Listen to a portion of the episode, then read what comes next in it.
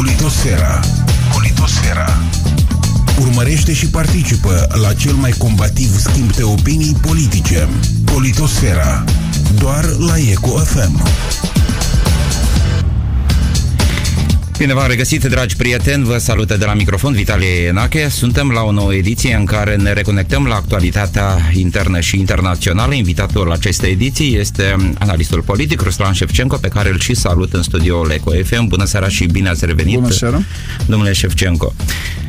Ne vom referi la câteva dintre evenimentele globale la nivel internațional, pornind de la șocurile care s-au produs pe piața petrolieră după ce luni Arabia Saudită a anunțat că de la 1 aprilie va extrage mult mai mult petrol și a anunțat prețuri mizere la barilul de petrol după ce săptămâna trecută, exact acum o săptămână la Viena, ministrul energeticii, domnul Novak, refuza o primă ofertă a Arabiei Saudite de a continua coordonarea prețurilor, mai ales că deficitul, de fapt, supra-solicitarea nu a mai venit, așa cum în urma coronavirusului China a început să exporte cu 20% mai puțin petrol din în genere și în special din Golful Persic. Iată, Rusia s-a opus motivând că în cei trei ani de zile cât au cooperat cei din OPEC cu OPEC Plus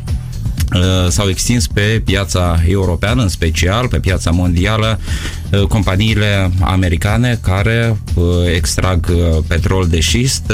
Sigur, extragerea lui e mult mai costisitoare pentru că se produce la mare adâncimi și, desigur, prețul mare le convenea cumva companiilor americane care acum vor trebui să sufere, desigur, un șoc. Totuși, prințul moștenitor Bin Salman a hotărât să uh, meargă până la urmă, până în pânzele albe, anunțând că în cazul în care Rusia uh, se retrage din uh, acea înțelegere din 2016, când la summitul G20 Bin Salman s-a înțeles cu Vladimir Putin să coordoneze prețul la petrol, respectiv extragerea petrolului. Iată că acest acord de 3 ani pare să fie încetat deja. Ne aducem aminte, domnule Șefcenco, la sfârșitul lui 2018 a fost o înțelegere importantă în acest format când s-au înțeles să reducă cu 1,2 milioane de barili pe zi extracția de petrol. Acum, domnul, de fapt, Arabia Saudită propunea o micșorare de 1,5 milioane de barili pe zi, dintre care 0,5 milioane urma să le reducă Rusia cu celelalte 9 țări din OPEC plus, celelalte țări, 14 din OPEC, sunt în afara zic că e important să explicăm ce e OPEC. OPEC sunt 14 țări, o organizație creată încă în anul 1960, are șase state din Africa, Gabon, Guinea Ecuatorială, Angola, dacă Nigeria, dacă vorbim de vestul uh, Africii, Libia și, desigur, Algeria se află printre ele. Uh, peste ocean avem doar două state, Ecuadorul și Venezuela uh, și restul sunt din Golful Persic, pornind de la est la vest, Iran, Irak, Kuwait, Arabia Saudită, Emiratele Arabe Unite și Kuwait, desigur astfel că aceste două părți s-au înțeles să coordoneze prețurile la petrol în 2016, creând o OPEC Plus, deci încă 10 țări, într-o, formând o coaliție pentru uh, a extrage mai puțin și spuneam a coordona prețurile exterioare. Iată că după 3 ani și ceva, acest acord pare să fie luat uh, sfârșit, uh, tocmai pentru că, spuneam, Rusia vede prezența tot mai mare a Statelor Unite, a companiilor Statelor Unite cu petrolul de șist. Cum vi se pare, uh, domnule Șefcenco, decizia uh, luată de Arabia Saudită și, desigur, decizia anterioară a Rusiei de a se opune prelungirii de la 1 aprilie a coordonării prețurilor, pentru că tocmai la 1 aprilie expiră, trebuie să spunem deja, acordul semnat în iulie anul trecut. Primul scop propagandistic, deci de a lovi în interesele Statelor Unite. Deci, asta nu vă dăuna mult economia Statelor Unite, pentru că tot sectorul ăsta deci, a gazelor lichefiate constituie doar un procent din economia Statelor Unite și urmări grave pentru economie ei nu vor fi. Dar, din punct de vedere propagandistic, Rusia poate să spună, iată, vedeți, noi am impus Statele Unite să părăsească deci, un segment important al economiei mondiale, deci noi am sunut victoria economică asupra lor. Uh, dar uh, există și alt subiect asupra căruia și, deci, s-a, s-a început toată discuția, toată lupta aceasta între Rusia și țările, deci organizația acestea, în frunte cu Arabia Saudită. Arabia Saudită, da. Deci este vorba de faptul că Arabia Saudită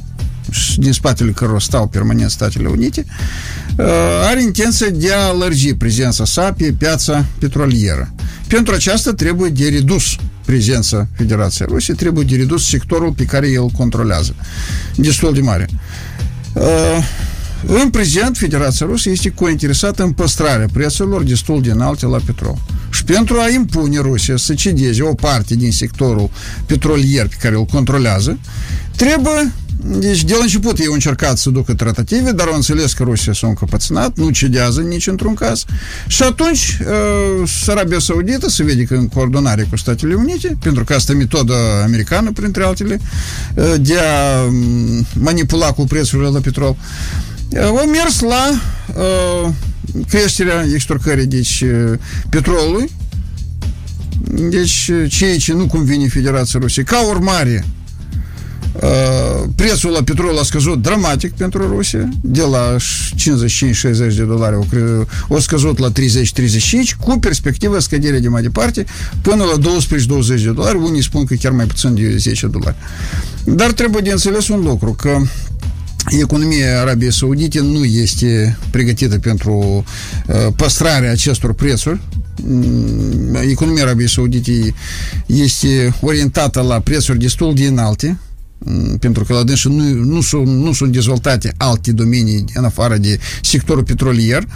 Uh, la dânsă prețul cel mai convenabil în prezent 70-80 uh, de dolari, unii spun că 75-83 de dolari, și deci păstrarea de, să zicem, uh, timp de perioadă îndelungată deci acestor prețuri reduse dăunează economiei și în special sectorul social al economiei Arabiei Saudite. De aceea se poate de spus că uh, Arabia Saudită nu va păstra mult timp aceste prețuri uh, foarte reduse pe piața mondială. De cealaltă parte, domnule Șefcenco, în ce situație se află Rusia? Pentru că tot e foarte dependentă de exportul de petrol întâi de toate, înainte de cel al gazelor. Nu, e va fi nevoită să cedeze o parte din segmentul deci, pe pieței pe petroliere pe care îl controlează, cel mai probabil, și cu asta probabil s-ar termina. În prezent nu există scopul de a elimina în genere Federația Rusă din, de pe piața petrolieră.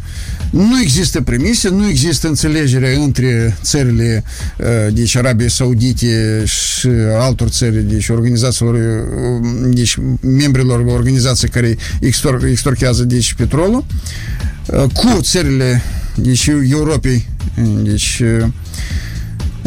occidentale și cum a fost în anii 80 a fost tot coordonat și la 13 iunie 85 Arabia Saudită a declarat că e de, începând cu ziua de astăzi, merge la acțiune neașteptată pentru Uniunea Sovietică, reducerea deci treptată a prețurilor la petrol. Și a păstrat acest preț enorm de redus până la 12-20 de dolari pentru baril timp de 7 ani.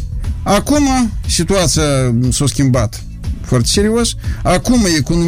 Saudite este e, foarte dependentă de acest sector și de aceea se poate de spus că mm, situația nu se va păstra pe acest, pe acest nivel a prețurilor, mai ales că nu există nici înțelegere, nici cu Statele Unite în privința aceasta și nici uh, cu țările europene. Dar uh, un singur lucru care va obține totuși Arabia Saudită, prezența ei pe piața petrolieră a deci, țărilor Uniunii Europene va fi mult mai mare. Că credeți și că... pozițiile Gazpromului vor fi mult mai slabe. Acest lucru se poate dispus și acum, pentru că de mai multe țări au manifestat interes față de uh, prezența deci, petrolului din Arabia Saudită, pentru că el, el se vinde cu prețuri mult mai reduse.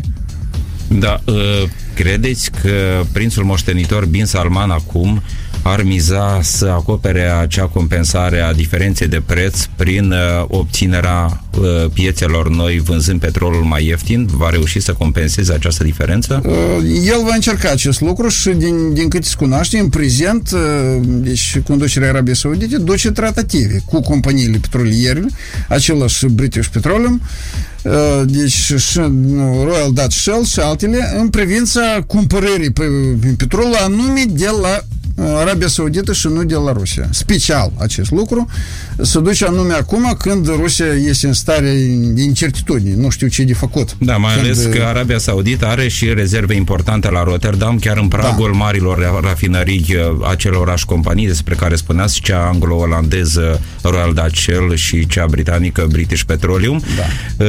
Desigur, mai, mai sunt rezerve și lângă Alessandria, în Egipt, mai la est de marele port, oraș port și probabil Arabia Saudită ar putea exporta de ce nu și prin strâmtorile Dardanele și Bosfor către Odessa, acolo unde mai există un oleoduct, vorbim de Odessa Brode, de acolo există o conexiune și spre sudul la Mazări, spre Mazăriul din Belarus, unde există acea rafinărie din sud, mai este una la Novopolotsk în nord, dar deja acolo se conectează cu, cu oleoductul Drujba, bine cunoscut, înființat încă în timpul, uh, în timpul Uniunii Sovietice. Altfel zis, uh, acum Arabia Saudită, pentru că în 2018, de exemplu, administrația americană pe energetică dădea cifra pe 2018 că Arabia Saudită ar fi exportat în Uniunea Europeană undeva 10% din totalul exportului sau acum, mm. probabil se va concentra pe piața europeană pentru a, a, a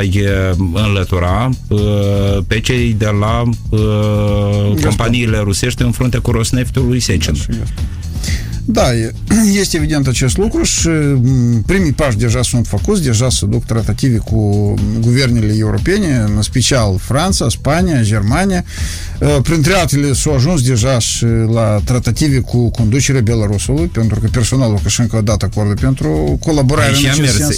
I-a, i-a mers lui Batica da, vorba aceea, da? Da, au mers și deci saudiții de sunt gata să vândă și lui petrolul cu prețuri mult mai reduse decât vinde Federația Rusă. Ca urmare, Rusia, desigur, pierde o bună parte din sectorul petrolier deci pe care îl controlează și, desigur, asta va duce la pierderi mari pentru companiile același Gazprom, Rosneft și altele, care astăzi sunt destul de influente pe piața petrolieră și a gazelor naturale în Europa. Dar uh, încă este prematur de vorbit că asta va dauna serios uh, dezvoltarea economică a Federației Ruse. Până în prezent, rezervele sunt destul de mari pentru a spune deci, uh, niște prognoze negative. Ce spuneți de cursul valutar din Federația Rusă. Trebuie să spunem că în dimineața zilei de luni deja căzuse, căzuse rubla în raport cu euro și dolarul. Euro costa în jur de 83 de ruble, iar uh, dolarul în jur de 73 de ruble. A mai crescut cu 2 ruble ulterior. Uh, Banca Centrală a Federației Ruse a anunțat că timp de 30 de zile nu va mai cumpăra valută străină pe piața internă pentru a menține stabilă rubla. Ce credeți că se poate întâmpla pentru valuta națională a Rusiei pe fondul căderilor uh, prețurilor la petrol? Depinde de situația în care, deci cât timp va dura, deci prețurile acestea enorm de scăzute. Altfel zis, pentru... să, să vedem cine da. va ceda și când și în, în ce prezent, condiții. analiștii financiare a Rusiei consideră că cea mai bună, deci cel mai bun preț a, la a dolarului și euro va fi undeva în jurul 90-95 de ruble pentru un dolar și euro respectiv mult mai, mai mult de 100 de ruble. Dar pentru a uh, se lupta, să zicem, pe parcursul cu influența deci Arabia Saudită pe un termen mai lung, deci pe parcursul unui an, cel puțin pe anul 20, sunt prevăzute și alte prețuri adică scăderea rublei la nivelul de 120 și 125 pentru un dolar. Totul depinde de posibilitățile economice Arabiei Saudite și cât timp e va păstra acest preț enorm de redus pentru Ce ar însemna sa. asemenea curs pentru omul de rând, pentru cetățeanul de rând al Rusiei, referindu-ne la venituri, să reamintim că pentru acest an 2020 liderul de la Kremlin, Vladimir Putin, a promis 1, 2% să ofere anume infrastructurii și ajutoarelor sociale. De unde face față guvernul Rusiei acestor promisiuni și, desigur, dacă e influențat și uh, tăria rublei sau uh, nivelul ei în raport cu valutele internaționale? În prezent, tăria rublei ca tare nu există pentru că și de mult de nu există pentru că e foarte dependentă de uh, schimbările deci pe, în sectorul petrolier, de schimbările la piața valutară mondială și deci rublul nu există ca o putere cât de cât importantă și independentă în lumea uh, deci valutelor mondiale. Uh, se poate de spus că în prezent uh, Federația Rusă depinde mult de Uniunea Europeană și de Statele Unite și realizarea acestor tot mai problematică pentru că uh, cheltuielile pentru a păstra cursul valutar actual devin tot mai mari, zilnic. Se cunoaște că Rusia pierde circa 100-150 milioane de dolari și în cazul păstrării acestor prețuri enorm de reduse, uh, pierderile vor, se vor mări până la 200-250 de milioane de dolari zilnic. Desigur, asta va dauna în primul rând uh, Uh, sectorul uh, deci, uh, social, adică achitarea salariilor și pensiilor. Desigur, asta va dăuna și sectorul cultural, pentru că el stă în primul rând când e vorba de reducerile deci, financiare, reducerile deci, a cadrelor, reducerea finanțelor și la alte proiecte importante sociale. Deci, urmările pot fi că... destul de uh, grave pentru economia Rusie, dar nu, desigur, distrugătoare. Da, tocmai pentru că distrug, distrugătoarele consideră unii oponenți ai Kremlinului, mă refer uh, la critici și din rândul societății civile care uh, prevăd un colaps pentru actualul regim de la Kremlin în urma acestor mișcări și schimbări uh, la nivel economic? Nu, ă, aceste lucruri sunt mai mult declarații emotive, pentru că eu, într-adevăr, des citesc comentariile și în rețele de sociale și presa și mai multe surse că ă, chipurile, ia că în urma acestor scăderi dramatice a prețurilor, deci regimul lui Putin peste un an, doi, trei va cădea, nu știu cum, vor avea în loc niște pro- proteste masive, dar aceste lucruri sunt mai mult fantezii bolnavi. Deci vor avea de unde emotive. să îi împrumute lui Dodon 200 de milioane. Uh, mă rog, iată acest Chico. lucru, într-adevăr, uh, un lucru și mai problematic, pentru că, în pofida declarațiilor primului ministru Ion Chicu că chipurile, iată, acum noi începem negocieri și în luna aprilie probabil vom obține niște bani, dar se cunoaște și alt fapt că Duma de stat, când a aprobat uh, bugetul de stat a Federației Rusiei, nu a prevăzut niciun bănuț pentru creditul, deci acesta de 200 de milioane de dolari. Deci nu se știe pe ce s-a bazat domnul Checo, dar faptul este că declarațiile lui contravin absolut realităților aprobate de Federația Rusă, conducerea Federației Rusă. Apropo, nu am prins. A răspuns cumva la o asemenea întrebare sau nici nu, nu i s-a pus? Printre altele, în prezent, iată că nu se cunoaște dacă cineva din jurnaliști l-a întrebat. Totuși, ce se întâmplă? Cum adică dumnealui așa declară, dar totodată Rusia aprobă aprobă absolut altceva uh, și în bugetul de stat nu, nu e prevăzut niciun bănuț din aceste 200 de milioane. Ar fi bine că jurnaliștii da. să-l întrebe pe dânsul pe ce el se bazează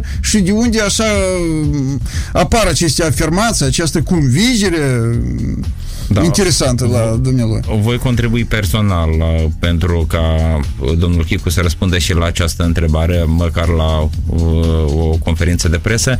Uh, dar să revenim puțin la ceea ce se întâmplă pe piața petrolieră. Uh, mai devreme spuneați, vă arătați de fapt convins că Arabia Saudită s-ar fi înțeles cu Statele Unite asupra acestei mișcări. Totuși, unii analiști consideră că această mișcare a Arabiei Saudite de micșorare a prețurilor lovește decisiv în companiile americane care mai ales în ultimii trei ani s-au extins pe piața Uniunii Europene cu petrol de șist. Se spune că acum companiile americane vor trebui să întoarcă în jur de peste 80 de miliarde de dolari creditele pe care le-au împrumutat de la bănci, deci ar putea, dacă nu intra în faliment, cel puțin să-și sisteze pentru o anumită perioadă activitatea. De fapt, se mai pomenesc aceste analiști că Donald Trump, președintele american, de fapt se mândrește cu, uh, mă rog, uh, ritmul ridicat uh, al infrastructurii petrolului de șist și ar fi tocmai în detrimentul Statelor Unite acum să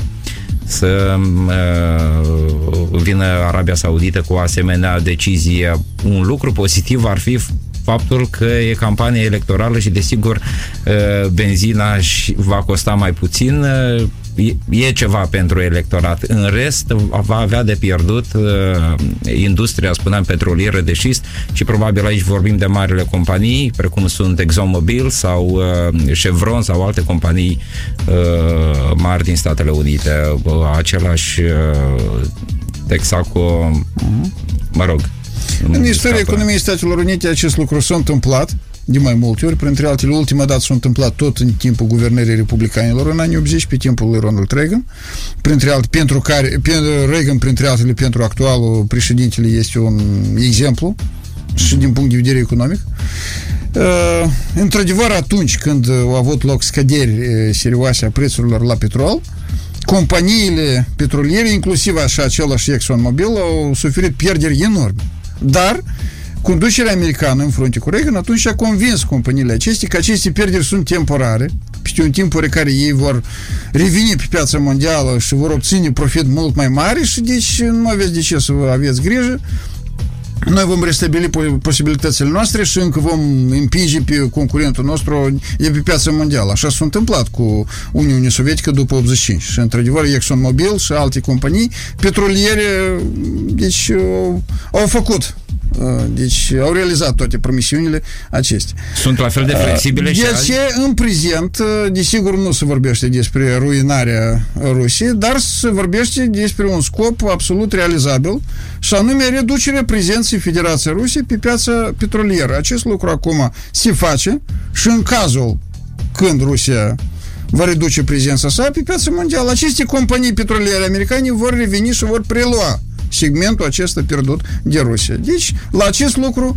și speră uh, actualul președinte a Statelor Unite și după cum vedem, deoarece planurile lui sunt absolut realiste, se poate de așteptat că peste un timp oricare, peste un an, doi, uh, aceleași companii vor obține din nou profit acela care au pierdut acum.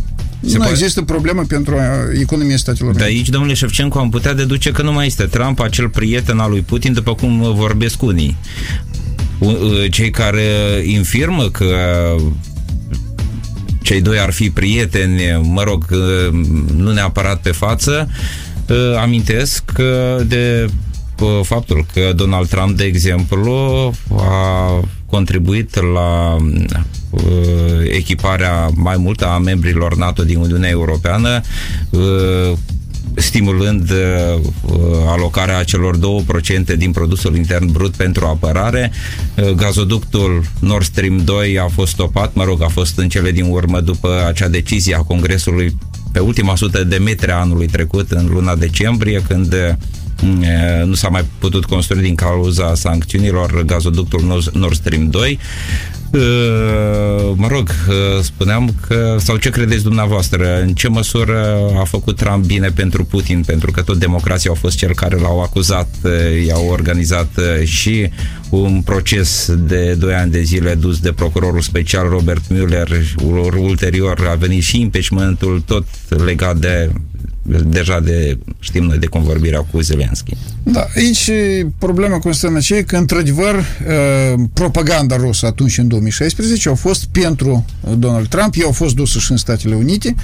Uh, cunoașteți faptele când reprezentanții administrației președintelui Rusiei au discutat cu uh, staful electoral al lui Trump și pe aceasta s-au bazat deci, deci afirmațiile democraților care spuneau că Trump este legat nemijlocit cu Putin și deci venirea lui Trump este realizat la comandul lui Putin, deci anume Putin și-a orchestrat victoria lui Trump în 2016. Mm, pe acest lucru s-a bazat uh, activitatea uh, deci comisiei lui Müller. Dar uh, trebuie de recunoscut și faptul că Müller nu a reușit să argumenteze la nivel necesar acuzațiile acestea. Nu s-au găsit argumente, directe, da. argumente destule, legăturile directe, da, indirecte au fost multe, da, într-adevăr, Trump a spus multe lucruri în favoarea lui Putin, l-a susținut deschis pe dânsul, spunea că îl simpatizează, chiar și în anii 2000 2000 și în anii 2010, dar uh, acțiunile reale a acestui președinte după 2016 arată că cam greu de numit politica aceasta a lui e destul de prietenos, chiar și în ultimul timp.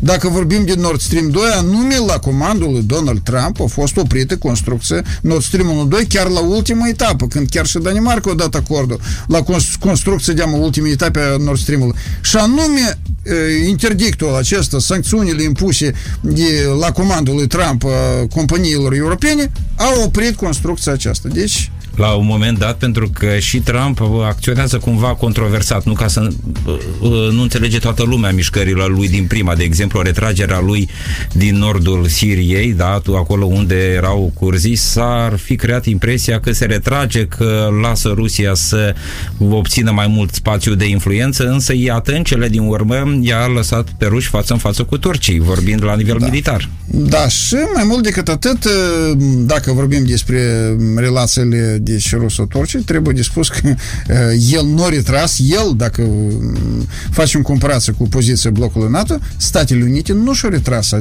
susținerea lui Erdogan în luptă cu Rusia și regimul lui Assad.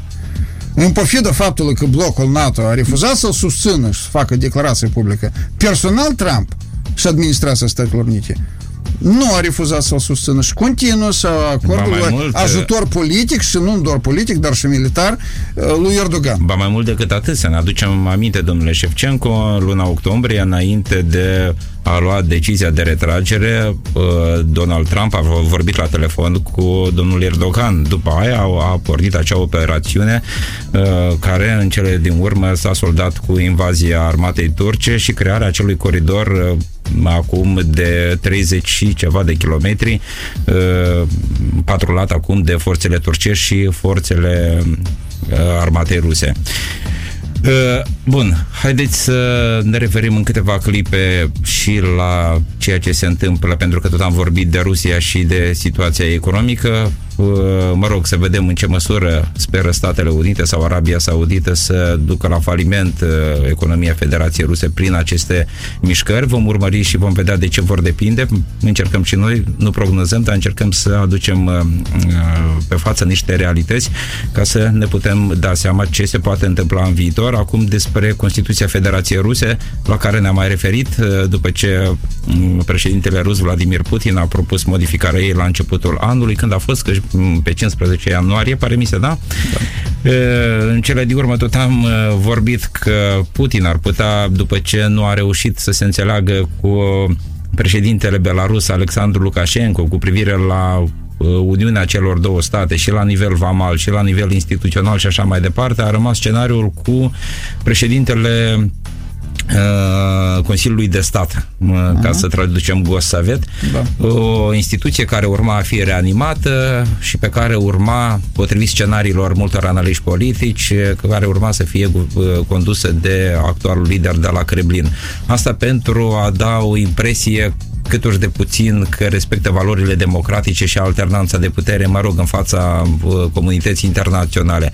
Nu s-a întâmplat a, să fie așa și s-a sugerat să uh, primului uh, cosmonaut femei s-a sugerat să vină cu această propunere ca Putin să mai poată sta două mandate și după 2024, astfel încă 16 ani, dacă luăm în considerare acest an, acest mandat, pentru că acolo mandatul e de 6 ani, după venirea a doua oară a lui, după Medvedev, a lui Putin, acolo mandatul e de șase ani, mandatul prezidențial. Cum vi s-a părut această mișcare deja pe față? Mai ales că Putin nu ar trebui, probabil, zic unii, să facă asemenea mișcări înainte de 9 mai, când se vor împlini 75 de ani de la ceea ce va marca el la Moscova, unde așteaptă mulți lideri occidentali. Dacă face asemenea mișcări bruște, ar putea să uh, respingă orice invitație, orice lider, mă, mă rog, probabil cu excepția domnului Macron. Uh, Trump deja a anunțat că nu va veni pe 9 mai la... Nu doar Trump, dar și mai mulți lideri mondiali. Da, vorbesc de cel și... mai important acum. Da, da, din principale, da. Aici trebuie de spus că cu undeva o săptămână, două înainte de evenimentele care s-au produs acum, cu propunerea aceasta, chipurile neașteptate de Valentina Tereșcova, au început să apară informații precum că Putin nu este mulțumit de situația care s-a creat. Că el totuși, în pofidul tuturor faptelor, că încercărilor lui de a găsi un urmaș al său, el așa și nu a reușit să-l găsească. Informația aceasta parvenea din administrația lui Putin și deci din diferite structuri, să zicem, Consiliul Federației și altele, care arătau că Putin nu este mulțumit de acest proces de căutare a urmașului. Pentru dânsul acest lucru este foarte important pentru că mm, el cândva a promis acest lucru Yeltsin, că nu-l va atinge nici pe dânsul, nici pe echipa lui. Într-adevăr, mulți din echipa lui Yeltsin au continuat să activeze și în echipa lui Putin, Voloshin, același Diacenco, Tatiana și mulți alții care continuau să activeze și funcții înalte și după 2000. Dar el nu este sigur că urmașul lui va proceda cu dânsul așa cum a procedat el cu Yeltsin. Dacă se putea și avea încredere, ex- poate în Medvedev, dar nu Medvedev... există siguranță. Nu, în Medvedev, el, într-adevăr, nu mai are era, rating. Nu, Medvedev, într-adevăr, era candidat și destul de bun, dar au apărut informația chiar în ultimele, ultima lună undeva, precum că Putin nu este mulțumit de dânsul pentru că, de fapt, s-a apucat să divițe. Și pe dânsul foarte des a început să vadă, deci în stare de ebritate, chiar la Consiliul, la ședințele guvernului. Uh, el, uh, faptul că el începea activitatea de la 21 de zi, asta era normal pentru dânsul, la asta mulți nici nu atrageau atenție. Dar faptul că el venea în stare de ebritate chiar la ședințele deci, uh, conduse de Putin și chiar în discuție cu dânsul venea în stare de ebritate, asta desigur a acționat asupra lui Putin, pentru că el personal cândva a terminat cu servirea băuturilor spiritoase și de atunci nu mai suportă oamenii care uh, sunt fideli acestei tradiții neplăcute. Și ca urmare, asta l-a discreditat pe Medvedev și o dus la Interesant de ce, s-o, de ce s-o fie apucat din... din uh... În ultimii ani se vede că până atunci uh, se vede că Medvedev nu era mare amator al beței, dar uh, în ultimii ani se vede că el manifesta tot mai multe mm, indiferență față de toate problemele țării. Uh, de aceea și-a apărut cunoscută frază că mm, deci денег нет, но вы держитесь, adică bani nu dar voi vă mențineți acolo. Asta le-a spus-o pensionarilor Asta, din Crimea. Da, dar acest lucru uh, și alte expresii similare eu l-am mai spus în ultimii ani tot mai des. Arăt, arătând uh, deci, indiferență totală față de problemele în Federația Rusă, practic multe probleme erau soluționate deja de adjuncții lui. Dar el venea mai mult pentru discuții personale cu Putin, deci iată ce ne-a spus adjuncții. Și... Iar căsuța cu rat, pentru rațe pe acel lac de la vila sa uh, probabil vorbește de indiferența sa uh, da. față de problemele societății cu adevărat. Indiferența totală. Bă, da, Putin pe dânsul l-a păstrat, deci la funcție importantă, de fapt l-a numit adjunctul Consiliului. Datorită fidelității. Fidelitatea aceasta a fost de pe timpurile sovietice, că ei sunt cunoscuți din anii 90 uh, și până în prezent, dar deamă valoarea aceasta a politicianului Medvedev a scăzut după trecerea aceasta la, la BC, în ochii lui Putin a scăzut dramatic. Ca urmare, el a fost demis din funcție și nu mai vedem așa pe scenă, așa de regulat mm-hmm. și cu așa declarații care el o făcea până nu de mult. Acum, deamă, afirmațiile lui inginer nu apar în presă, nu se știe ce părere are față de politica dusă de Mișustin și cum el comentează situația în țară. Nu ne putem aștepta la o mare opoziție pe străzile Federației Ruse, pe străzile marilor orașe rusești, în condițiile în care, spuneam, lumea e cuprinsă de frică, mai ales după ce au fost uh, uh mă rog, închiși uh, mulți tineri după manifestațiile din uh, vară, uh, înaintea alegerilor pentru Mosgorduma, au, de fapt, acum mai, ar mai avea autoritățile orică, oricărui stat dictatorial au motive în plus pentru a zădărnici orice acțiune de protest de stradă luând în calcul și răspândirea coronavirusului. Acum da. au motive reale să, să zdruncine orice încercare de protest în stradă. Inclusiv putem să ne referim și la Republica Moldova. Dar chiar și informația despre coronavirus acolo este restricționată. Da. Practic apar informații precum că chipurile primele zeci de cazuri au început să apară în Federația, și asta, Federația Rusă și asta în situație când Rusia are circa 4200 de kilometri graniță cu aceeași chină. Deci în situația când mii de chinezi regulat vin în Rusia zilnic trec frontiera din, printre altele în diferite regiuni ale Rusiei și spui că sunt doar câteva zeci de cazuri, asta e minciună enormă. Dar după cum vedem, acest lucru se promovează deschis și nimeni nu contestă acest lucru, nu poate contesta, nu dispune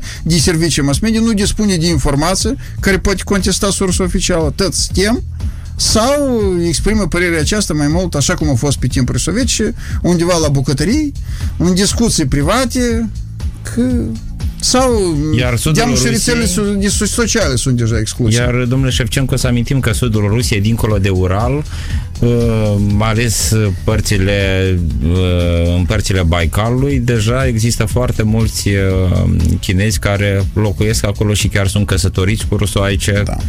Multe dintre rusoaice preferă chinezi pentru că sunt muncitori, nu servesc Aici trebuie de spus că...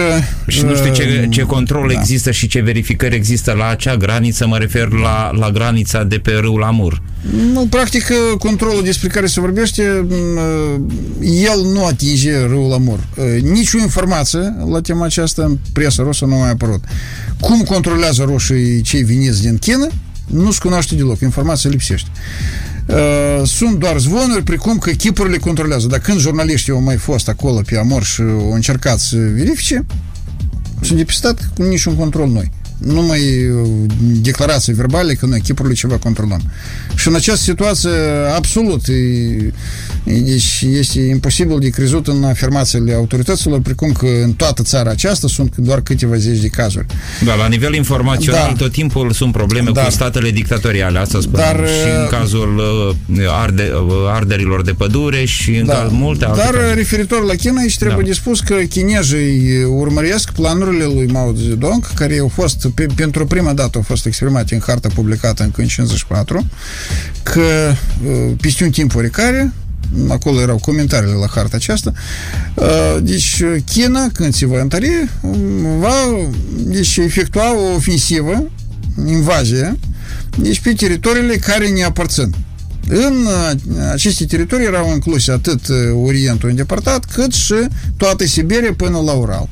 Și în pofidă faptului, cum zic acum chinezii, că ei au refuzat de o treime de moștenirile lui Mao Zedong, două treime rămân în vigoare, inclusiv și această uh, parte, adică pretenții teritoriale a Chinei față de Rusia. Și într-adevăr, realizează ceea ce au spus cândva Mao Zedong în, în anii 50, invazia aceasta economică pe teritoriul Rusiei, desigur în alte condiții, în condițiile când China s-a întărit fantastic în comparație cu ceea ce au fost în anii 50 și practic, noi nu vedem o oarecare rezistență a autorităților ruse. Da, apar unele conflicte în jurul, să zicem, uh, Baicalului, că acolo ei încearcă să, uh, să exporteze apă din, uh, deci în China, Uh, într-adevăr apar uneori în unele sate proteste împotriva tăierii copacilor, deci... Uh, dar, și, și pesticidelor, desigur, dar, chimicalelor. Dar ele sunt, uh, da. să zicem, foarte des, deci rar întâlnite. Practic, autoritățile nu protestează, ei primesc bani pentru tăierea deci pădurilor acestora ei primesc bani pentru cercetare, cum numesc asta chinezii Baicalului și practic nu comentează răspândirea uh, sutelor de mii, dar unii spun că chiar și milioanelor de chinești pe teritoriul Orientului îndepărtat și a Siberiei. Deja în prezent se vorbește că autoritățile, autoritățile ruse nici nu controlează cifra chinezilor care trăiesc în Orientul îndepărtat. Mai mult decât atât, ei nici nu, nu, nici nu sunt siguri de cifra reală a populației care locuiește acum în Orientul îndepărtat. În prezent sunt surse care arată că real, după datele serviciului deci, de, deci oficiale, numai 90 de milioane populație locuiesc real în Rusia. Adică Am în vedere cele... datele serviciului de acte, deci stării civile. Numai 90 de milioane. Acest lucru cu 50 contravin... Și ce, 50 și ceva de milioane mai puțin. Da, și aceste date au fost prezentate încă în 2010. Și deoarece aceste date au fost oficial prezentate, să zicem, asta a strânit un scandal cu uh, serviciul de stat care, care duce evidență populației. Ele au fost publicate, dar până în prezent autoritățile nu le comentează. Pentru că datele serviciului stării civile arată absolut alt tablou. Da. Și în situația dată, când autoritățile nu controlează sute de mii și poate și milioane de chinești care se răspândesc pe teritoriul uh, Orientului îndepărtat, este greu de imaginat ce va fi mai departe cu acest teritoriu care treptat, cum spun și localnici acolo, se chinizește. Probabil autoritățile de la Moscova acum își focalizează mai mult atenție către granița sa vestică și mă refer întâi de toate la Donbasul ucrainean da. și pentru că ajungem aici, săptămâna aceasta au apărut deja informații că a fost semnat un protocol, un proiect de protocol la Minsk în format trilateral un protocol care ar urma să fie semnat pe 20 aprilie Uh, un document care ar urma să-i așeze la aceeași masă de discuții pe separatiști oficial cu Kievul, Rusia, OSCE, respectiv Germania și Franța. Ce știți despre asta și ce ar însemna asta, luând în calcul, uh, mă rog, starea de spirit, uh, mai ales din vestul Ucrainei, de la Kiev și așa mai departe, pentru că pașii care se fac și dacă sunt adevărați, ar arăta o primele urme, haideți să spunem, al, lui, al cuplului de discuții Iermac Cozac, uh, cel care l-a înlocuit pe Vladislav Surkov, uh, responsabil anterior din partea Kremlinului pe tema Donbasului și Dimitri Cozac, nou cunoscut pe reglementarea așa numitului conflict transnistrian, acum responsabil pe problema Donbasului, iar Andrei Iermac, uh, șeful administrației prezidențiale a lui Vladimir Zelenski, președintele lui ucrainean. Am spus atunci că uh, Iermac este persoană în acest sens uh, uh, care nu inspiră nicio încredere, care uh, s-a manifestat ca persoană care este gata să cedeze teritoriile ucrainene, practic, separatiștilor, și numirea lui în funcție este o cedare a autorităților ucrainene în fața separatiștilor și a Rusiei.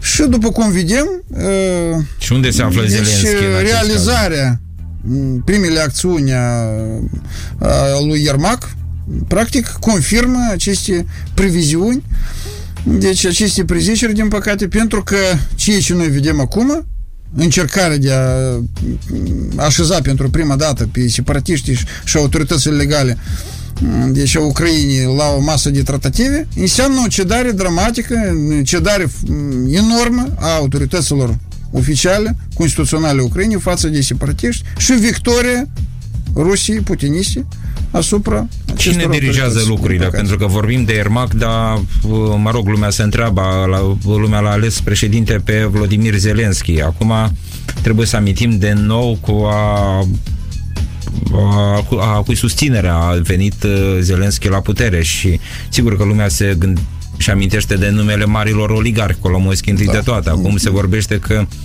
se zvonește că uh, în centrul la mișcărilor de ultimă oră s-ar afla același Renat Ahmetov, uh, care, mă rog, e proprietarul a tot ce mișcă în Donbass și așa a și fost proprietarul Shakhtar Donetsk, dacă e să vorbim de echipa de fotbal antrenată o odinioară de Mircea Lucescu. Da, aici se cunoaște faptul că uh, atât uh, Kolomoisky, după venirea lui Zelenski la putere, cât și Ahmetov, care este businessul căruia practic în mare parte se află în uh, estul Ucrainei, manifestau o părere față de soluționarea conflictului din Donbass. Dacă Kolomoisky spunea deschis că el este pentru înțelegerea autorităților mm, legale a Ucrainei cu separatiștii, apoi Ahmetov realiza aplica aceste cuvinte al lui Colomoischi în practică. El, într-adevăr, ducea tratative cu separatiștii până când la nivelul de business printre altele businessul lui s-a păstrat în estul Ucrainei el foarte puțin a pierdut în urma acestui război care s-a dus în estul Ucrainei el mult, chiar mai multe active chiar au restabilit în urma acestor șase ani și ca urmare pozițiile lor rămân neatinse chiar și de separatiști pentru că poziția lor poziția lui este convenabilă Rusiei. El este pentru deci negocieri cu separatiști, el este pentru cedări din partea autorităților ucraine și din păcate atât Petru Poroșenko nu a îndrăznit nimic să facă cu pozițiile lui Ahmetov și cu atât mai puțin poate face în acest sens Vladimir Zelenski având atâția oameni în echipa sa care sunt pentru negocieri cu separatiștii, cu criminali care vor să distrugă deci, totalitatea ucraineană. Și eventual sunt pregătiți acești oligarhi de un nou Maidan? Nu, în prezent nu există masă critică care poate să organizeze Maidan. Da, protestele pot avea loc, dar în prezent nu se vede, să zicem, posibilitatea deci, formării unui Maidan. Pentru aceasta trebuie să fie o opinie comună a forțelor politice care se află astăzi în uh, Rada Supremă în prezent noi vedem că atât partidul Poroșenko, partidul Timoșenko și alți lideri într-adevăr manifestă critică, apar afirmații în presă, chiar și din partea deputaților, că are loc trădarea intereselor naționale Ucrainei, că îi vând deci, proprietatea statului separatiștilor, că deci practic rușii răspânde, se răspândesc cu businessul lor pe teritoriul Ucrainei și autoritățile nu opresc răspândirea acestui business, dar, din păcate, nu există opinie comună. Să ne unim, să mergem toți împreună la piața centrală, la același Crișatic și să spună jos Zelenski. Nu există ce a fost cu schimbarea asta de guvern? nu există dorință. Domnule Șefcencu, vreau să vă întreb ce a fost cu uh, schimbarea asta de guvern? Uh, domnul Gonciariuc uh, a fost înlocuit cu Șmăgali, mă rog, să spunem oficial, ar fi însemnat că Ucraina mai vrea un credit de la Fondul Monetar Internațional și ar trebui să reîmprospăteze cumva cabinetul de miniștri, dar uh, mulți analiști politici uh, vorbesc că um, sensul acestor mișcări e mult mai adânc. Desigur, mult mai adânc, pentru că uh, să amintim faptul că, în primul rând, uh, deci aspect personal, pentru că uh, Gonceruc uh, a intrat în conflict cu Zelenski, atât după declarațiile lui negândite la adresa președintelui Care țării, au apărut pe internet, da. Da, care au fost publicate, el a cerut scuze, da, a spus că chipurile nu au fost înțeles uh, corect, dar oricum uh, sortul lui era decis. Peste un timp care el și-a aplicat în demisie. Dar problema era și în altceva. El nu a reușit să găsească uh, deci, o poziție comună cu Fondul Monetar Internațional de care depinde practic economia Ucrainei în prezent. Și acest lucru a stărnit conflictul lui cu Zelenski. Asta a fost unul din cauzele de ce el a fost demisionat. Pentru că Zelenski aștepta de la dânsul, ca un tânăr, să zicem, politician, să fie un, o persoană care să poartă tratative, să zicem, cu un rezultat pozitiv pentru Ucraina, dar nu s-a realizat. Acum, el l-a înlocuit cu Denis Șmăgal, care printre era, altele, era vicepremier, da. Care era vicepremier și care, printre altele, din start a manifestat tot simpatie față de separatiști. Așa cum au început, să zicem, și unii miniștri lui Gonciaroc.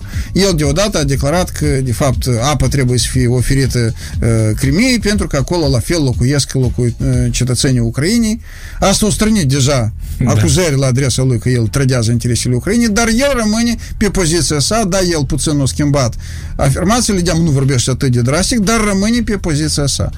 Și, desigur, în condițiile acestea, deci poate șmăgal va fi mai puțin rigid, mai puțin, să zicem, mai, mai conștient poate în relațiile cu Uniunea Europeană, dar nu se știe dacă el va fi să zicem, va obține careva succese în discuțiile cu Fondul Monetar Internațional. Deci acum nu mai are nicio influență președintele Zelenski, dacă înțelegem. Nu, și... noi vedem că a crescut influența lui Kolomoisky, asta era de așteptat, și pe neașteptate a crescut și influența lui Ahmetov. Cândva spunea, când deci Zelenski a câștigat alegerile, că ea că acum țara va deveni deci, țara lui Kolomoisky. Dar Ați, ați văzut că unii deputați din opoziție... Nu doar Kolomoisky a câștigat în lupta aceasta, dar și Ahmetov și alți businessmani din estul Ucrainei. Și nu numai din opoziție au uh, vinuit partidul de opoziție prorus din, din uh, Parlamentul ucrainean în frunte cu Medveciuc. Uh, s-au întâlnit la Moscova. Medveciuc s-a întâlnit chiar cu președintele rus Vladimir Putin și deja a fost un semnal că uh, se va, ceva se coace pe, pe, pe tema Donbasului. Medveciuc este cumnatul lui Putin și da. evident că el, ceea ce spune el, sunt planurile administrației lui Putin. Și mai mult decât atât, tot presa ucraineană scrie că, de fapt, el și dictează acum ordine de zi la negocierile acestea posibile uh, între separatiști și autoritățile legale Ucrainei. Ca urmare, deci, influența lui a crescut foarte serios și dacă, într-adevăr, va merge pe această cale, apoi anume Medveciuc poate să schimbe situația în țară și va ruina, printre altele, pozițiile lui Zelenski, care, cel puțin verbal, până acum s-a prezentat totuși ca patriot care apără interesele Ucrainei. Unii intuiesc că următorul summit în format Normandia, dacă va avea loc, se va desfășura chiar pe 9 mai la Moscova, acolo unde ar putea fi convins să vină și Zelenski de către Merkel și Macron, așa ca un pretext pentru uh, a-i face, mă rog, pe plac și lui Putin care așteaptă și ar fi o victorie a lui Putin. Uh, eu am citit despre așa ceva, dar asta mai mult o glumă, așa, da, da discu- desigur, verbale discuții pot avea loc, dar uh, nu putem vorbi despre oricare summit, uh, pur și simplu discuții între dânsii, ce vom face noi mai departe cu problema Donbasului. Acest lucru, într-adevăr, pot avea loc și mm, analiștii ucraineni recunosc că poate vor fi stabilite careva idei să zicem, care ei se vor conduce în continuare după 9 mai. Bun, ce va însemna acel protocol dacă va fi semnat? Va însemna că Ucraina intră în aceeași apă ca și o dată Republica Moldova când a acceptat să stea la aceeași masă cu separatiștii de la Tiraspol? Practic da și înghețarea respectivă a conflictului. Apoi acest lucru de mult s-a întâmplat. Practic 2015-2016 are loc uh, stabilirea pseudo-frontierilor cu separatiștii și procesul acesta de negociere a fost uh, de mult înghețat. Uh, situația s-a stabilizat începând cu 2016 și ultimii patru ani, da, au loc chipurile tratative, chipurile se discută niște probleme, chipurile importante, dar carul de pe loc nu se mișcă. În final, domnule Șefcencu, mai avem 3 minute, dar am zis să vă întreb ce credeți despre alegerile parlamentare pentru acel mandat de la Hâncești, care se vor desfășura duminică. În cele din urmă, candidatul Partidului Șor, ați văzut, a fost exclus din cursă, dându-i mai multe șanse candidatului socialiștilor în acest caz, din câte se pare, mai ales că pe dreapta e cam înghesuită treaba. Dar pe urmă el a declarat că el a obținut totuși victorie și a fost restabilit. Da? Cel puțin așa a declarat. Dacă ah, și acolo a declarat de pe scenă că, iată, noi totuși mm, am obținut victoria, da. Aici e vorba că principala totuși luptă va fi între Ștefan Gățcan, care reprezintă Partidul Socialiștilor, Ion Miriuță, din Partidul Democrat, care și, practic, unul singur care e din acest raion, din acest, această localitate. Uh, Ulise Stamati, din Partidul Acțiune și Solidaritate, promovată personal de ex-prim-ministru Maia Sandu. Și încă câțiva Domnul uh, Cobzac nu numiți? Candidați uh, pe primul loc dintre care se află uh, Cobzac. De ce nu l-am numit? Pentru că el este chipurile independent. Uh-huh și el nu reprezintă formal pe niciun partid. Dar e susținut Dar el, de... dar sondajele arată că el are multe șanse, într-adevăr. El chiar depășește după sondajele, rezultatele sondajelor uh, chiar pe reprezentanta partidului Mai Sandu, Ulise Stămate, și are toate șanse să intre și în turul 2. Deși diferența e mică, 1-2% între dânsi. Domnule Șefcenco, suntem pe finalul acestei ediții, dar spuneam că aceste alegeri de la Hâncești sunt mai mult simbolice, arată mai mult relațiile dintre anumite formațiuni politice. Unii analiști consideră că acum, neretrăgând-o pe doamna Stamate, mai Sandu ar avea de pierdut la alegerile prezidențiale pentru că nu va reuși să obțină, mă rog, susținerea partenerilor, foștilor parteneri PPD-ului, de exemplu, sau altor formațiuni de dreapta unioniștilor, în fine, adică ar porni cu o șansă, ar porni cu un dezavantaj în uh, alegerile viitoare, tocmai pentru că acum a dat dovadă cumva de lipsă de cooperare. Nu, mai Sandu niciodată nu a fost cooperantă și niciodată nu a fost cu unioniști. Ei tot timpul criticau pe dânsă de trădarea intereselor deci unioniștilor, de faptul că e promitea că deci unirea dacă și va fi, apoi peste câteva decenii, nu se știe când și numai după referendum, ceea ce unioniștilor nu au plăcut categoric. Mă rog, în pofida uh, acestui lucru a fost, a fost susținută data trecută. Da, au fost susținută, dar ei erau impuși. Și, dar știți ce spun ei, același Nicolae Dabija și mulți alți unioniști, ce spun ei în presă, chiar și, și în rețelele de socializare, apoi uh, sunt aduse acuzări foarte grave, inclusiv și decedarea puterii. Pe mine mă interesează mai mult ce spun liderii partidelor unioniste, nu domnul Davija, pentru că de susținerea lor vorbesc de, mă rog, de PUN, de acel bloc al unioniștilor unioniștilor ăștia sunt cei care mai pot aduce voturi. Dacă... Ei nu manifestă mare simpatie față de Maia Sandu. Da, probabil în situația când am o, uh, cuțitul va ajunge la os, ei probabil vor fi nevoiți să susțină pe Maia Sandu, dar uh, niciun fel de plăcere Uh-huh. Ei, nu vor, ei nu vor obține, ei nu sunt uh, simpatizanții Maia Sandu, ei o critică foarte des, și foarte des arată această antipatie față de politica ei și declarațiile ei. Și în, în orice moment ar fi gata să o critique chiar și în timpul campaniei electorale. Da, bine, vom urmări evenimentele. Vă mulțumesc foarte mult pentru participare la această emisiune și pentru opiniile interesante exprimate în această ediție. Vă așteptăm cu drag și una din edițiile viitoare. Ruslan Șefcenco, analistul politic, cu care am discutat din nou în această ediție a emisiunii Politosfera. La rândul Vitalia Enache vă mulțumește pentru atenția cu care ne urmăriți. Aveți grijă de tot ce faceți, mai ales pe Uh, în această perioadă în care se uh, anunță carantină în multe țări, uh, în care, iată, e gata să se anunțe pandemie, aveți grijă de igienă, e tot ce pot să vă spun și ne reîntâlnim luni de la aceeași oră 21 piculeț cu bine. Politosfera Politosfera Urmărește și participă la cel mai combativ schimb de opinii politice. Politosfera. Doar la Eco FM.